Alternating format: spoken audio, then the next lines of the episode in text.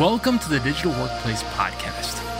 These are conversations with CEOs of digital companies, thought leaders, and solution providers about how you can become a level 5 digital workplace. For the show notes and transcript of this episode, go to thedigitalworkplace.com.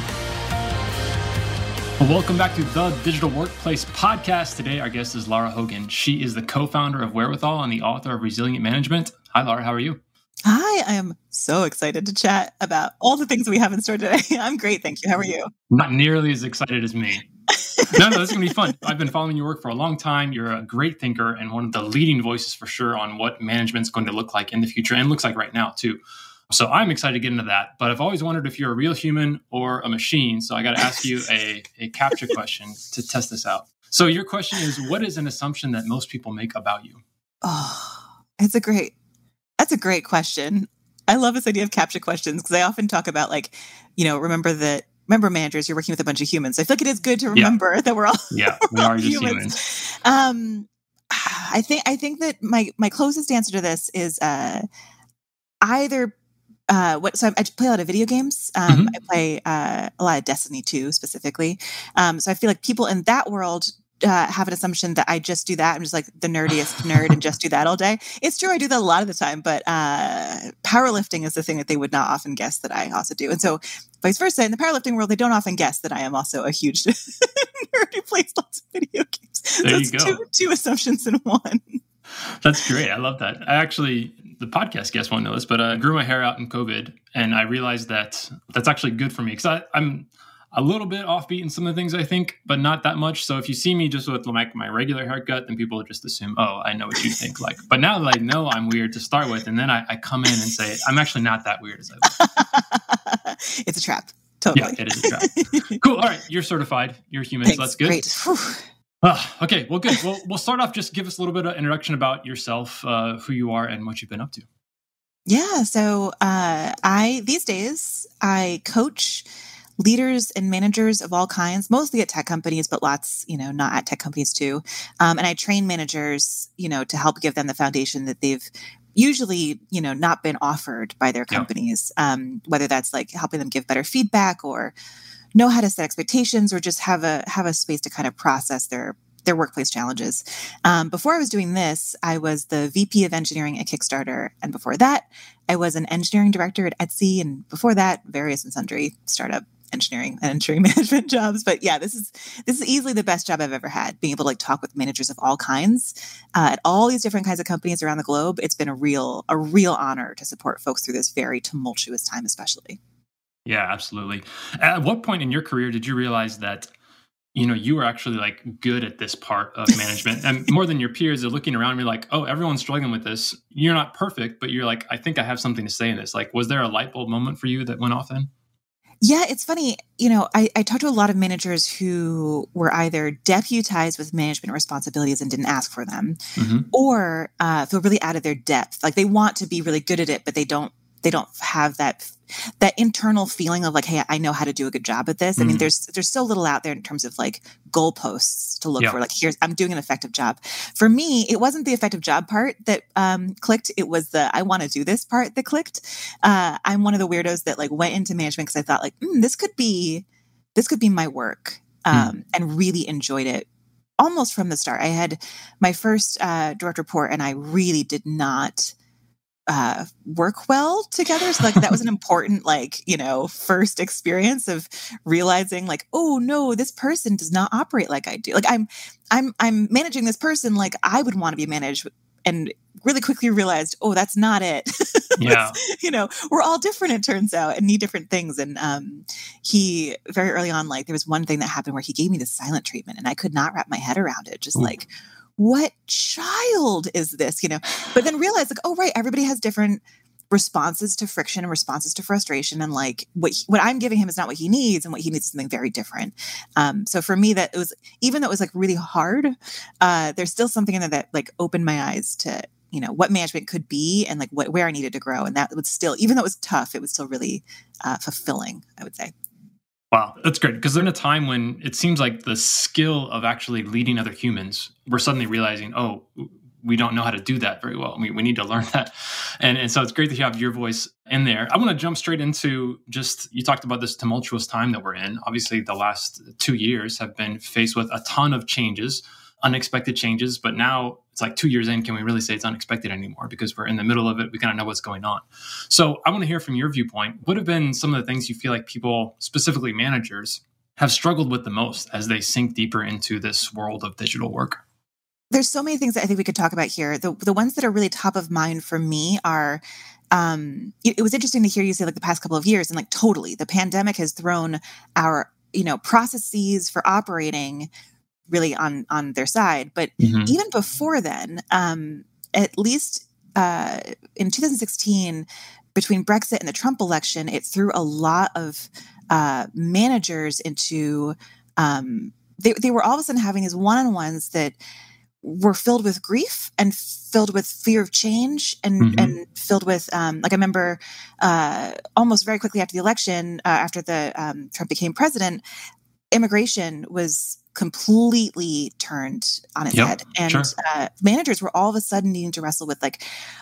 I don't know how to support my teammates who are here on visas. I don't know how to help them understand uh, what the company's doing on their behalf and what what I can do on their behalf and how to hold space for them um, in this awful time, but also this full of time full of grief.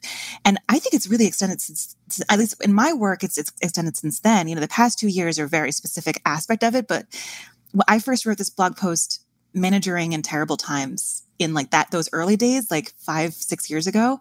Uh, and a lot of those things still hold true today. Our our teammates are like we are dealing with like uncertainty, frustration, lack of control, lack of a sense of belonging, you know, all of these things are coming up for for our reports and also for us. So probably the number one thing I'm seeing is um, managers who just don't have the tools or the frameworks to help their teammates feel more safe and secure and help themselves get what they need like the managers get what they need to feel safe and secure during this tumultuous time. And do you feel like people are responding to that by saying like hey this is not what i signed up for in, in terms of like i just want to get my work done and want to lead there or are they saying like i want to get better at this but i don't know. How do people respond in different ways? Yeah that's a great question. So i'm not i'm not seeing as much like i didn't sign up for this because I think because of selection bias, right? The people that I work with the people that are like, I sure. want to do this. Yeah. so I'm sure that they're out there. Uh, I just don't have, you know, uh, have insight into that. So the people that I t- end, up, end up working with are people who are like, I want to do what's right. Um, and I want to support my team, but also I, I need help too. Like it's not just my teammates that are going through this.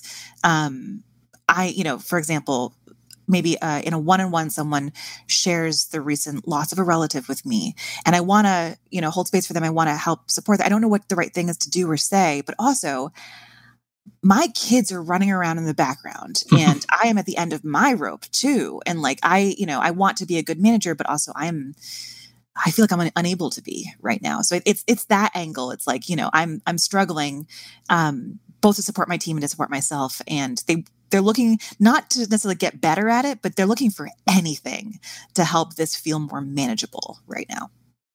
And we use that word manager a lot. I want to unpack that word because I feel like when I think about the manager that my father grew up with in the 80s, 90s or so versus what you're advocating for and talking for today, those seem like two different species yeah. of things that are out there. So tell us how you feel like that word has changed, uh, how that expectation has changed, and how you'd like to see it change even more.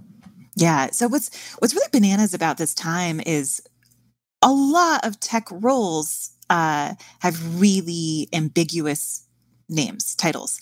Mm. Um, like I look around at CTOs, and CTO means different things to everybody too, and manager certainly does, but also lead, team lead, engineering lead has like it could mean so many different things in so many different companies. And so one thing I'm noticing is where manager, I think historically has meant like a you know an hr role where you're responsible for the people on your team.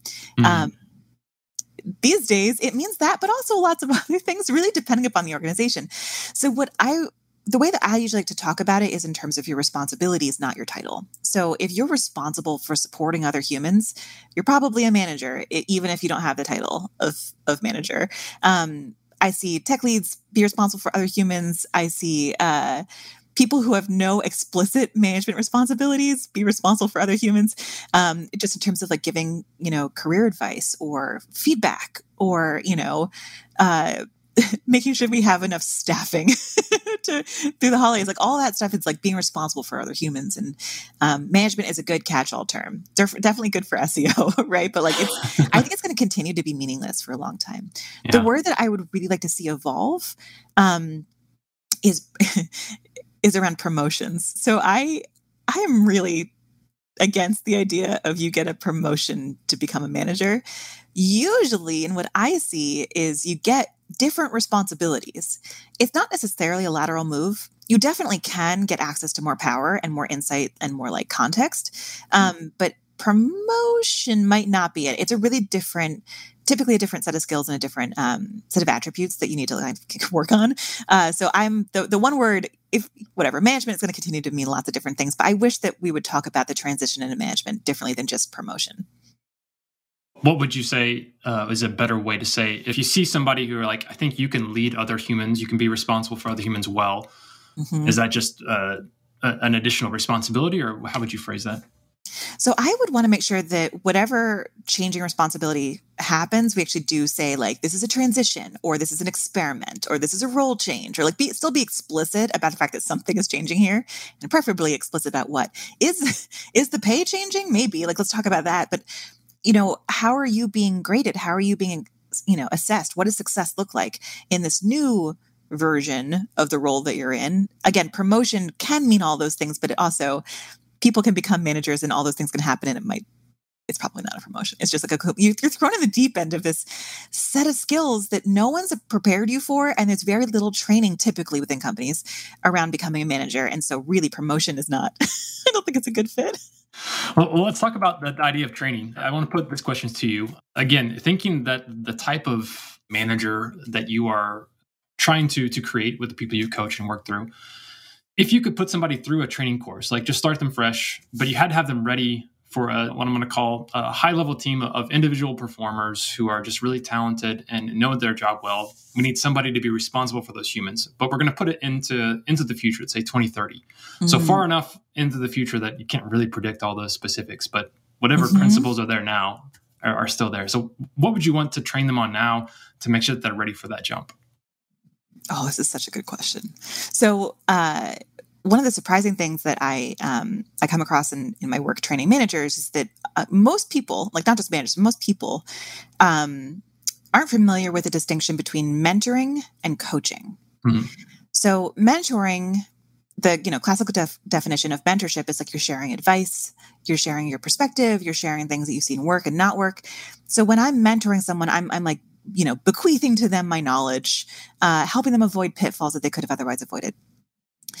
Coaching and again this term gets like really messed up because like you think about coaches in sports and like it's kind of messy but the traditional definition of coaching especially when you go through like coach training uh, you are not there to provide advice. You're not there to provide your perspective. It's not in fact not about you at all. It's about this other person. And so as a coach your job is to ask them lots of open questions and help this other person introspect connect their own dots find their own answers and that distinction is really important when we're leave, when we're leading very senior teams and very high performing teams because what the team needs from you is rarely your advice. Mm. What they need is time to introspect, to connect their own dots, to problem solve on their own. Studies have shown that mentorship doesn't help people grow. It helps people get unblocked for sure. Mm. And it helps people get onboarded to a team and maybe onboarded to a role. Like mentorship is a part of their work because you do need to like train people and teach people things, right? But that's not where growth happens. Growth happens in the coaching and then sponsoring space. So sponsoring is feeling on the hook to help get someone to the next level by giving them visible, um, you know, really impactful stretch assignments, uh, delegating to them like leadership work, stuff like that. And so that that skill and coaching as a skill are the two things that I at least in my work, I really try to like help people level up and at least understand the distinction, but then really try to understand when to apply those two different skills and then how to do that effectively. Do you find it difficult to can you wear all those hats at the same time? Or like if I have a 30 minute one-on-one meeting with somebody, like should that be only coaching time? Or if I squeeze in some mentoring there or squeeze in some sponsorship, is that like helping that or hurting that? How's that work? This is such a good question. So in in one of my workshops, my mentoring, coaching, and sponsoring workshop, we actually go through pie charts. And to, the idea is that these are you should find a balance between these three skills in any one-on-one.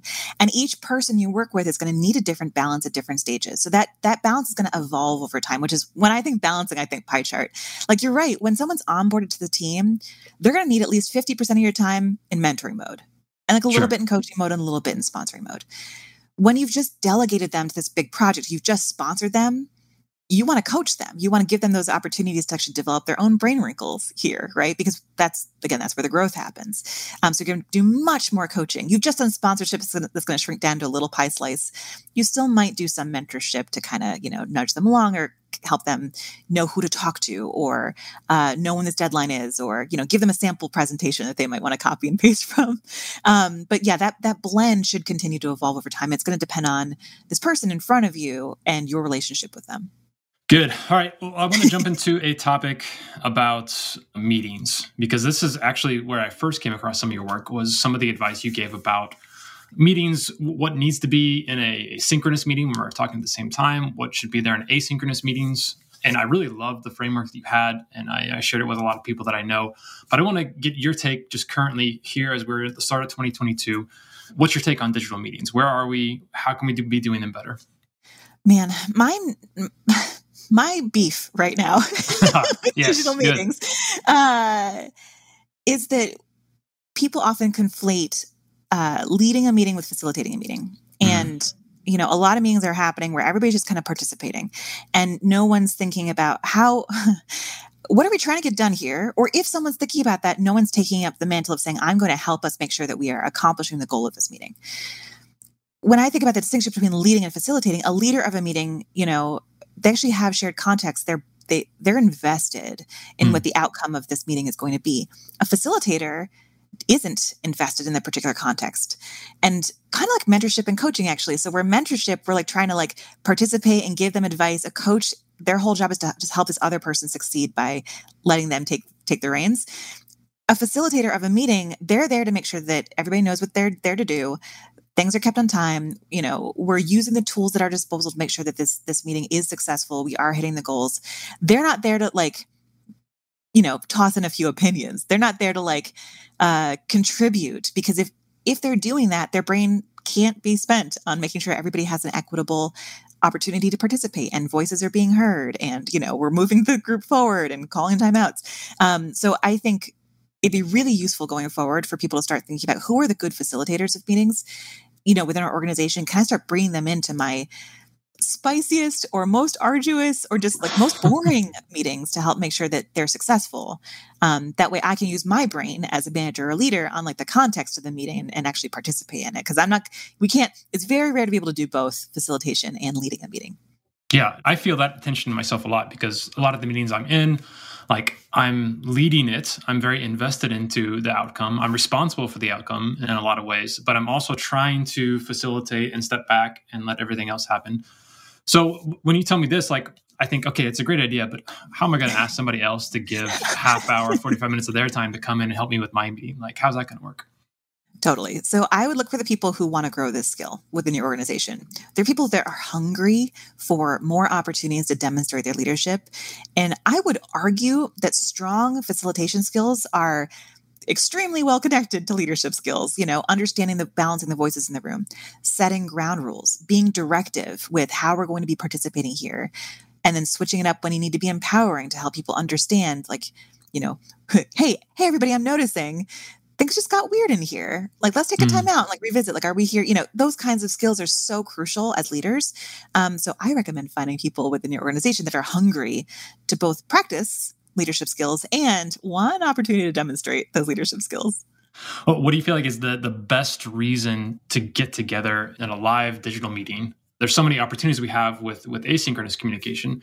It makes us realize that this time we have together when we're we're both on the same call at the same time is very valuable and it's very you know you want to take care of that. So what do you feel like are the core reasons? Like yeah, text channels. don't put it here. Just have a meeting about this. What are those situations for you? So typically, uh, text based communication mediums, you lose a lot of data, right? We, when we are on when we're when we're face to face, meaning we're on a call, but we can also see each other. Mm-hmm. There's so much more data about people's body language, people's tone, how they're participating. That um, when left to our own devices, our brains will fill in those gaps for us. Right. Which is why we often see like text-based communication mediums, such as like you know turn into a tire fire. Is uh, people our our brains need to have that context so they fill it in. It's not something we can really control. Um, so they'll be like, "Oh, so and so's mad at me," or like, "Oh, this person's like really throwing up all these roadblocks for me." When actually, that that's your brain guessing, and mm-hmm. might be mm-hmm. right, but we don't know. So having you know face to face calls, um, it can be really useful for getting additional data. That said, voice also gives us some of that data. Mm. So when we're cameras off, we can still get some information. I actually like to do some of my, my coaching calls voice only because it allows people to be able to walk around and like move their body in ways or like lie down on the floor, you know, um, and just to not feel watched, to not to feel perceived. And I think yeah. that's also an important um, option that's available to us, right? Sometimes face to face it makes things harder for mm-hmm. people and like being able to be present and being able to feel like they're able to equally participate so um yeah so those are those are two situations voice and you know video uh where it can be a lot better to get more signal to get more data to make sure that people are moving able to move forward together yeah and i love that distinction between sometimes the video like we're on a video call right now yeah. and I'm able to see like your facial expressions and you're moving. But it's also true that I'm trying to figure out, okay, what's the eye contact here? Am I looking at the camera? am I looking at you? And so I'm distracted by that and thinking about other things too. And there's something powerful in that just a telephone call or just an audio only call that we should really respect and be able to use really well. Totally. Now, the one additional thing I think that's important here is I, I do a lot of um, workshops on influence and like how how to get people to change their behavior or you know you're trying to enact a big change and you don't have like full power or authority to enact the change yourself you need to get buy-in you know use these influence skills. Um, in that workshop which i partnered with paloma medina um, who's an incredible like leadership trainer coach um, she she all of her stuff is based on like the neuroscience of how humans are at work. Uh, she taught me about three things you can do when you're face to face with someone, and this totally works, you know, on video, hmm. um, to make sure people know that you are present, you're listening, and you're invested in what they're saying. And again, that's so critical when we're trying to do influence work. Um, the first one is making sure that you are square to the camera, open body language, meaning you're not like crossing your arms, um, and you're not like tipping away from the camera. One thing that hmm. people often do when they're thinking uh, is like move away and like move their head away. And that actually sends a bad signal to mm. other people's brains. Their limbic systems are like, uh oh, this is a threat. There, something's wrong, you know. So making sure we're intentionally staying square to the camera um, with like open body language is important. Another thing to do is to make sure that you're keeping soft eye contact. So not hard eye contact, like we're intensely sca- staring at the other person, which is very weird and creepy, um, but soft eye contact, what Tyra Banks would call smizing, right? Okay. It's okay to break eye contact and, and regain it. There's a bunch of studies about this. Um, you don't have to be intensive, intensive about it, but people do need to, you know, keep eye contact. We're all used to looking just under our video cameras at this stage. Like no one's weirded out if you're looking slightly off center or slightly low or slightly high our brains are figuring it out. Like it's it's okay. It's obviously you know not as good as you know in person but like our brains are okay with it. Um, and then the last one is nodding at the pace that someone is speaking. So mm. not like intensely nodding but just like nodding very slowly at their pace or slightly slower. Um, it helps someone understand that you are you're actively listening to them. You're like making sure that you're present with them. Uh, and one little bonus one that i like to do when i'm on video calls is to make sure i'm leaning one inch towards the camera. So if I pretend I have my, my body weight, you know, equally placed on all four chair legs, just making sure I'm leaning in one inch towards the camera actually feels a lot more connected um, for the other person. Don't like scooch all the way up to the camera. That's intense. That's a little creepy, but just like one inch is just enough. If you try it, uh, you can see how different it is for the person receiving you to like understand that you're present and you're listening. I love all those tips. One thing I've also found just in myself is it's good to like show my hands sometimes. Mm-hmm. just even to prove to myself like i am focused right now like i'm not trying to do some other task on the keyboard right now. That's been big for me.